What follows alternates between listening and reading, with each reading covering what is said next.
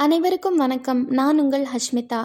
பொன்னியின் செல்வனில் அத்தியாயம் நாற்பத்தி நான்கில் இதுவரை நாம் கேட்டது இளவரசி என்னிடம் ஏதோ கேட்பதற்காக வர சொல்லி இருக்கிறார். தாங்கள் பார்க்க விரும்புவதாக நானே தெரிவித்து விடுகிறேன் என்றான் ஆழ்வார்க்கடியான். இப்பொழுது தொடர்ந்து கேட்போம். அத்தியாயம் நாற்பத்தி ஐந்து குற்றம் செய்த ஒற்றன். இரண்டாயிரம் ஆண்டுகளுக்கு முன்பு கரிகால் பெருவளத்தான் என்னும் சோழ மன்னன் காவேரி நதிக்கு இருபுறமும் கரையெடுத்தான். வெகு காலம் அந்த கரைகள் நல்ல நிலைமையில் இருந்து காவேரி ஆற்றை கட்டுக்குள் வைத்திருந்தன. பின்னர் சோழ குலத்தின் வலி குறைந்தது.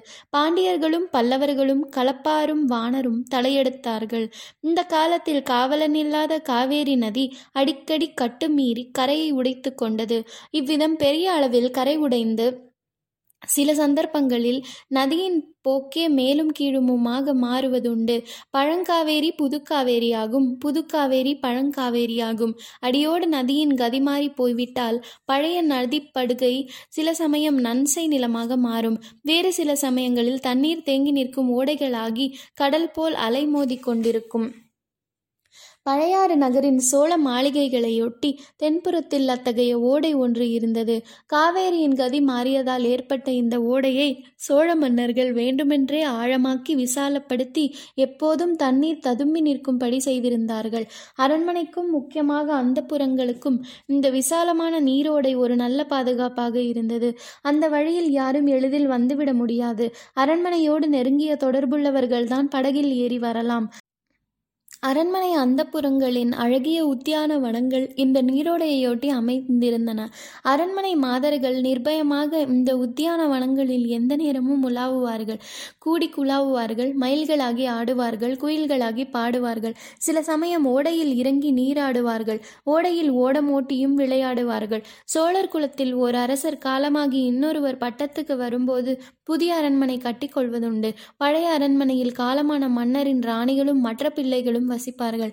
பழையாறை அரண்மனைகளின் செம்பியன் மாதேவியின் அரண்மனைக்கு அடுத்தபடியாக குந்தவை பிராட்டியின் மாளிகை அழகிலும் கம்பீரத்திலும் சிறந்து விளங்கியது. அது சுந்தர சோழர் வசித்த அரண்மனை அல்லவா? அவர் தஞ்சை சென்ற பிறகு குந்தவை அந்த அரண்மனையின் எஜமானியாக விளங்கினாள். அம்மாளிகையின் பின்புறத்து உத்தியாவனவனம் மிக சோபிதமாக விளங்கியது. அதில் வானலாவிய ஆலமரங்கள் இருந்தன சின்னஞ்சிறு பூச்செடிகளும் இருந்தன. வளைந்த நெளிந்த மரங்களை தழுவி கொண்டிருந்த பூங்கொடிகளும் பூங்கொடிகளாலான கொடி வீடுகளும் இருந்தன. குந்தவையும் அவளுடைய தோழிமார்களும் மாலை நேரங்களை பெரும்பாலும் அந்த உத்தியானவனத்திலேயே கழிப்பது வழக்கம். சில சமயம் எல்லோரும் சேர்ந்து ஓரிடத்தில் உட்கார்ந்து கொண்டு கதைகள் பேசி கொட்டமடிப்பார்கள். இன்னும் சில சமயம் இரண்டு பேராகவும் மூன்று பேராகவும் பிரிந்து சென்று அந்தரங்கம் பேசுவார்கள். சில நாளாக குந்தவையும் வானதியும் தனியே பிரிந்து சென்று பேசுவது வழக்கமாய் போயிருந்தது. அன்றைக்கு ஒரு பெரிய ஆலமர கிளையில் கட்டி தொங்கவிட்டிருந்த கொடி ஊஞ்சலில் குந்தவையும் வானதியும் அமர்ந்து ஆடிக்கொண்டும் பேசிக்கொண்டும் இருந்தார்கள். பறவைகளின் கலகல துணியுடன் போட்டியிட்டு கொண்டு பெண்மணிகளின் குதூகல சிரிப்பொலியும் அவ்வப்போது அந்த உத்தியான வனத்தில் கேட்டுக்கொண்டிருந்தது ஆனால் குந்தவையும் வானதியும் மட்டும் சிரிக்கவில்லை.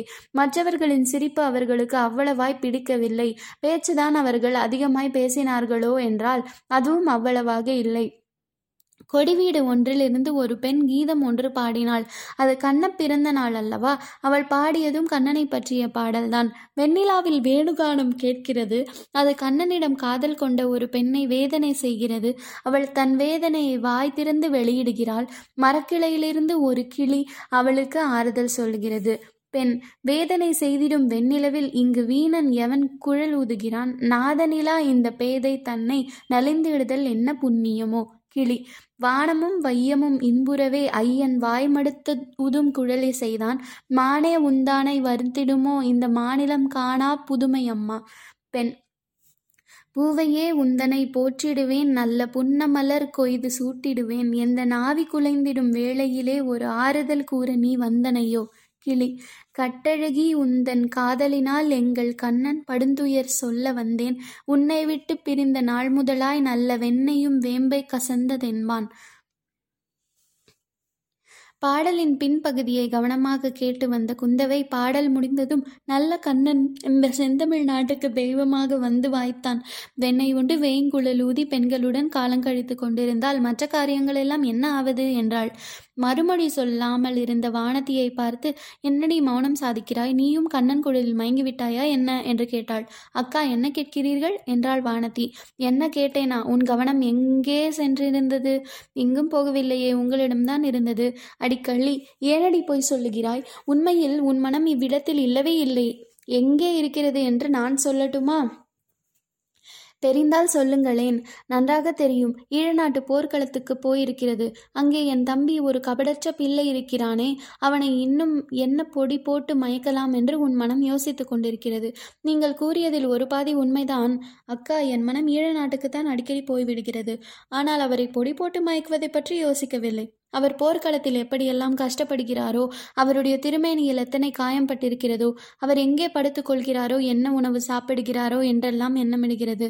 அவர் அப்படியெல்லாம் அங்கே கஷ்டப்பட்டு கொண்டிருக்க இங்கே நான் சுகமாக உண்டு உடுத்து பன் பஞ்சனை மெத்தையில் படுத்து தூங்குவதை நினைக்கும் போது வேதனையா இருக்கிறது எனக்கு மட்டும் இறகுகள் இருந்தால் இந்த நிமிஷமே இலங்கைக்கு பறந்து போய் விடுவேன் பறந்து போய் என்ன செய்வாய்? அவனுக்கு மேலும் உபத்திரவந்தானே செய்வாய்? ஒரு நாளும் இல்லை. அர்ஜுனனுக்கு சுவத்திரையும் கிருஷ்ணனுக்கு சத்யபாமாவும் ரதம் ஓட்டியது போல் நானும் ஓட்டுவேன். அவர் பேரில் எய்யும் அம்புகளை என் மார்பில் நான் தாங்கிக் கொள்வேன். நீ தாங்கிக் கொண்டால் அதை அவன் பார்த்து கொண்டிருப்பானா? அது அவருக்கு இஷ்டமில்லாவிட்டால் பாசறையில் காத்திருப்பேன். போர்க்களத்தில் இருந்து அவர் திரும்பி வந்ததும் காயங்களுக்கு மருந்து போட்டு கட்டுவேன். மலர்படுக்கை விரித்து வைத்திருப்பேன். அறுசுவை உண்டி சமைத்து வைத்து அளிப்பேன் உடல் வலியை மறப்பதற்கு வீணை மீட்டி பாட்டு பாடி தூங்க பண்ணுவேன். இதெல்லாம் நடவாத காரியங்கள் வானதி. சோழகுலத்து வீரர்கள் போர்க்களங்களுக்கு பெண்களை அழைத்து போவதில்லை. ஏனக்கா அப்படி? அவர்களுக்கு புண்களை பற்றி பயம் இல்லை. அதை காட்டிலும் பெண்களை பற்றித்தான் அதிகமாக பயம்.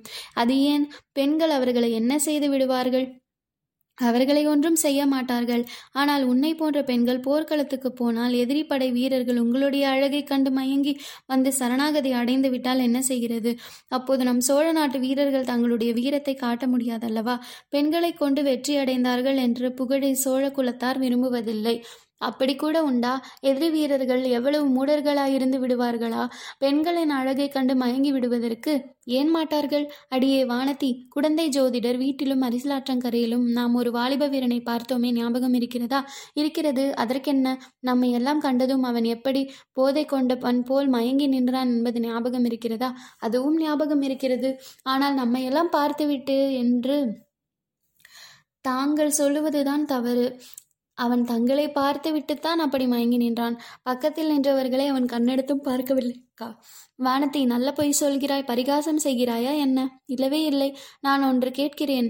அதற்கு உண்மையாக விடை சொல்லி சொல்கிறீர்களா?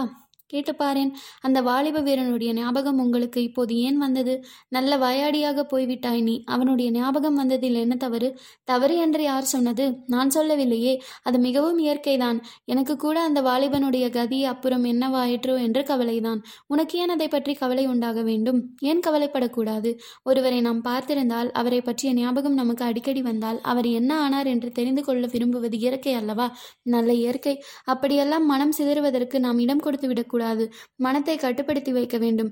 அதோ கேளுடி. வானதி அது என்ன பறை சத்தம் அந்த குரல் என்ன சொல்லுகிறது? சற்று கவனமாக கேள் பார்க்கலாம். ஆம் தூரத்தில் எங்கேயோ வீதியில் பறை கொட்டும் சப்தமும் நடுநடுவே மனித குரல் கூச்சலிடும் சப்தமும் கேட்கது. காது கொடுத்து கவனமாக கேட்டபோது மனித குரல் கூறியது இது என்று தெரிந்தது. சத்ரு நாட்டிலிருந்து வந்த ஒற்றன் ஒருவன் தஞ்சாவூர் கோட்டையில் பொய் முத்திரையை காட்டி புகுந்து உளவு அறிந்து கொண்டு ஓடிவிட்டான். இரண்டு பேரை மரணக்காயப்படுத்திவிட்டு தப்பி போய்விட்டான். வாலிப பிரயாத்தினன் வாட்டசாட்டமான தேகமுடையவன் இந்திரஜித்தை போன்ற மாயதந்திரக்காரன் பெயர் வல்லவரையன். வந்தியத்தேவன் அவனுக்கு அடைக்கலம் கொடுப்போருக்கு மரண தண்டனை விதிக்கப்படும். அவனை பிடித்து கொடுப்போருக்கு ஆயிரம் பொன் பரிசளிக்கப்படும். தஞ்சை கோட்டை தளபதி பழுவேட்டரையர் காலாந்தக கண்டரின் கண்டிப்பான கட்டளை. இவ்விதம் மனித குரல் கூறி முடிந்ததும் பறை தம் தம் தட தட தம் தம் என்று முழங்கியது. குந்தவை தேவியின் திருமேனியேனோ நடுங்கியது. அச்சமயம் தாதி ஒருத்தி வந்து தேவி ஆழ்வார்க்கடியார் என்னும் வீர வைஷ்ணவர் தங்களை பார்க்க வந்திருக்கிறார். ஏதோ அவசர காரியமாம் என்றாள். இதோ வந்து விட்டேன் என்று சொல்லிவிட்டு குந்தவை கொடி ஊஞ்சலிலிருந்து இறங்கிச் சென்றாள். தொடர்ந்து கேளுங்கள். நன்றி வணக்கம்.